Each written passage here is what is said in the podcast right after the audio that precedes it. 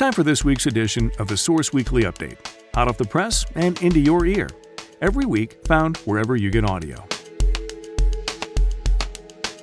And now, let's take a look at some of the highlights from Volume 25, Issue 23, dated June 6th.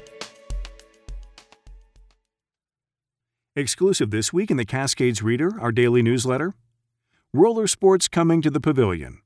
Closure of Cascade Indoor Sports Rink opens the door for BPRD to offer more skating, by Chris Miller. Coming this summer, Bend Park and Recreation District will offer more to inline and roller skaters after Cascade Indoor Sports closed its rink to make way for indoor go kart racing. Beginning July 9th, the pavilion will offer a regular schedule of open skate sessions for roller and inline skaters according to BPRD. Although the open skates aren't scheduled until July, the pavilion is opening its doors to the Bend Bullets, a youth inline hockey club, this week so the kids can keep playing and developing their skills. The Bullets got their start in 1994 when CIS owner Butch Roberts founded the program. Back then, players skated indoors where the current Juniper Park splash pad is, before moving to the Rock Rink and Roll, which is now the Midtown Ballroom, then to CIS in 2005. Roberts said the decision to transition the rink to K1 speed go kart racing was a difficult one. Roberts built the outdoor rink at Juniper Park 26 years ago and said he's been passionate about skating and hockey for his entire life. But the decline in skating, hockey, and roller derby programs over the past few years made the need for a change. This has been a really emotional transition for me and my family, Roberts said. Skating and hockey were the reason I invested in Cascade Indoor Sports more than 10 years ago. Bullets manager Steve Lacrosse said the final night at the CIS rink left some of the kids and parents feeling nostalgic, but that he's excited for the new partnership with BPRD. From our news desk, getting some Bend love. The U.S. cross country ski team trains for its upcoming season by Chris Miller. On a blustery Friday at Mount Bachelor's Nordic Center, the source caught up with the U.S. cross country ski team's head coach, plus some other members, to chat about their time training in Bend. We love it. Chris Grover, head coach for the cross country team, said while sitting inside the Nordic Center. I mean, it's a no brainer for us because there's great skiing, and Sue, Foster, and her staff at Mount Bachelor take absolute care of us. They provide us with excellent trail conditions, and we can ski every morning. And then we can mountain bike on your guys' incredible infrastructure of trail networks and we have great lifting. We get to lift at the Athletic Club of Bend, and then they take care of us at Rebound Physical Therapy. Hailey Swirbul, a 20 year old skier from Anchorage, Alaska, said this is her second year coming to Bend to train. Swerble, who races in the skate and classic skiing categories, said she likes coming to Bend because of the welcoming community and the environment.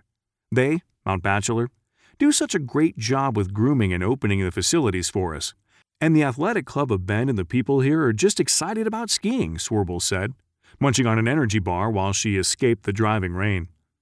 Grover said 18 of the team's 20 athletes came to Bend this year to kick off their training season in preparation for the World Cup and other racing this winter.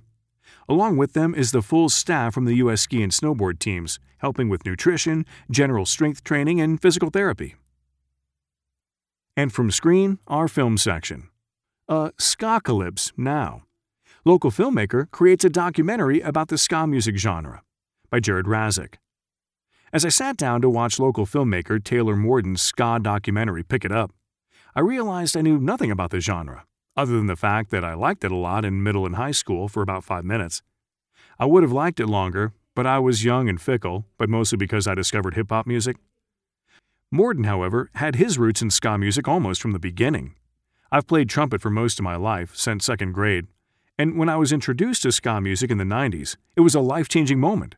I discovered a type of music that made my dorky school band instrument cool, Morden said. Since then, I have played in ska bands off and on for the past 20 years or so, and it's taken me around the world, and I've met so many amazing people through ska music, I couldn't imagine my life without it. Morden, who's also directing the upcoming local doc, The Last Blockbuster, clarifies the briefness of the genre's popularity. Ska is one of the most understood genres. It's often ridiculed and rarely appreciated for what it really is. The main thing that people don't understand is the political importance of ska. I think that due to the success of some of the more silly ska bands like Reel Big Fish, People think of ska as a joke or don't take it seriously. But originally, it had a strong political message of unity and inclusiveness, which is a really important message for the world these days. Check out the premiere coming soon. Pick it up, Ska Music in the 90s, Pacific Northwest premiere, Thursday, June 15th, 8 p.m., at McMenamin's Old St. Francis School, 700 Northwest Bond, Bend, $8. And there'll be a Q&A with director Taylor Morden after the film. For more on these and other stories, pick up the latest copy of the Source Weekly wherever you find yourself in Central Oregon, or log on to bendsource.com. I'm Sam Scholl.